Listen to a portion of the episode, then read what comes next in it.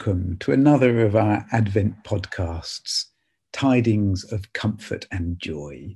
And for this episode, I sit down with Noel Kaupskopf and discuss a favourite book of ours. Say hello to everybody, Noel. Hello. And Noel, you and I share a common love of something, don't we, apart from Jesus? oh, is... yes, we do. British tea, right? I was thinking of Charles Dickens' novels. oh, that too, yes. now, Noel, it is Advent, and we are putting before the good people of Westlake various books that they might think about reading over Advent. And you and I both love Dickens's Christmas Carol. That is true, isn't it? Oh, yes. I really love Dickens. In fact, I think that that comes from my dad's love of the books originally. But then, as a university student, I did a degree in English. And one of the courses that I did was a seminar on Dickens, where we mm. read over 3,000 pages of Dickens in one semester. That's a lot of pages. so, yeah, I'm a fan. How many times have you read Christmas Carol?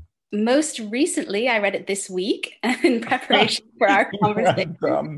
but I think A Christmas Carol is like the light version of Dickens because yeah. it's not really a very long or complicated story. In um, fact, it was published in, in various installments over several weeks deliberately as a light read for people yeah, exactly. So I think that it's not one of those books that takes very long to to read and is very entertaining as you're reading it. Now, without giving any spoilers away, tell us the plot line. With no spoilers? Well.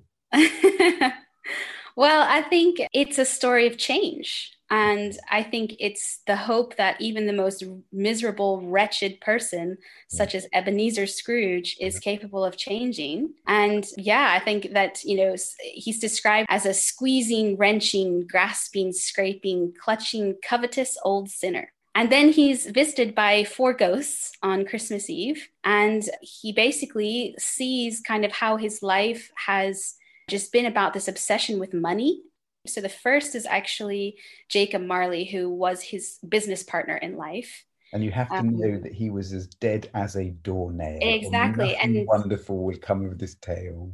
Exactly. That's the famous opening line. Marley was dead to begin with. Yes. And uh, it's important that he's dead because this, you know, it's a kind of a supernatural thing that happens to to Scrooge that he sees his dead partner who basically uh, regrets how he's lived his life and is warning Scrooge that he should endeavor to be to be different. And then there's the three ghosts that are very memorable: the ghost of Christmas past, the ghost of Christmas present, and the ghost of Christmas yet to come. And those ghosts show him various scenes from his life or what his future, well, actually his death, would uh, look like, and show him how he's basically made himself miserable, living his life just for the pursuit of money, and how he's locked himself away from actually relationship and from caring from people for people around him and how no one regrets when he is actually awesome. dead like that is like i think the most telling part of the story where it's like people are happy that he's he's gone because he was just so miserable. Yeah. What would you say was dickens's message in the book so I think that even though Dickens lived in a culture steeped in Christian tradition, he seems to have his own philosophy for what should make Christmas a time of joy and generosity. It's not really that he's a great Christian and he's saying, oh, we should give to the poor, but that seems to be what his kind of like philosophy is. Um, that we should be people who are looking out for others.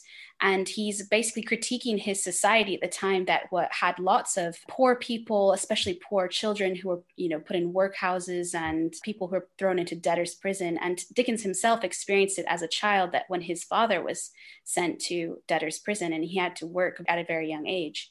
So I think that he actually did succeed in having an impact, and many people credit his story as the result of why charitable giving increased mm-hmm. um, in the years after his book was published. And he really, did, one of the things he gets right, isn't it, in the book is that just the crushing social injustice of poverty, of um, lack of education, of the workhouse. Yeah. Anything else you would say was his what, what he's getting at, his, his message? Well, Scrooge makes the statement, and I think that this is kind of what he, what Dickens would say as well, that I will honor Christmas in my heart and try to keep it all the year. I will live in the past, the present, and the future. The spirits of all three shall strive within me. I will not shut out the lessons that they teach. So I think that that's the idea that if you have this like Christmas spirit, which is full of, you know, joy and generosity the whole year round, and if everyone acts that way, that his theory would be that then everyone will be you know in a better place and everyone will be better cared for. And you can delight in your fellow man is kind of i think the message a bit of just live out christmas as if you know it's every day of the year. Yeah. And if we were to look at it from a christian perspective there is he does get that right doesn't he? So if we were to say okay being transformed by the message of christ's incarnation of his coming of his sacrifice of his generosity to us then we should live that out every day, not just at Christmas, and the power of that to transform us. But it's not really a, I mean, I would hesitate to say this is a Christian novel. It's informed by yeah. the gospel, but it is a, it has also been accused of being one of the reasons why Christmas has become so sentimental. Yeah. That's fair to say, I think, wouldn't it? Yeah, exactly.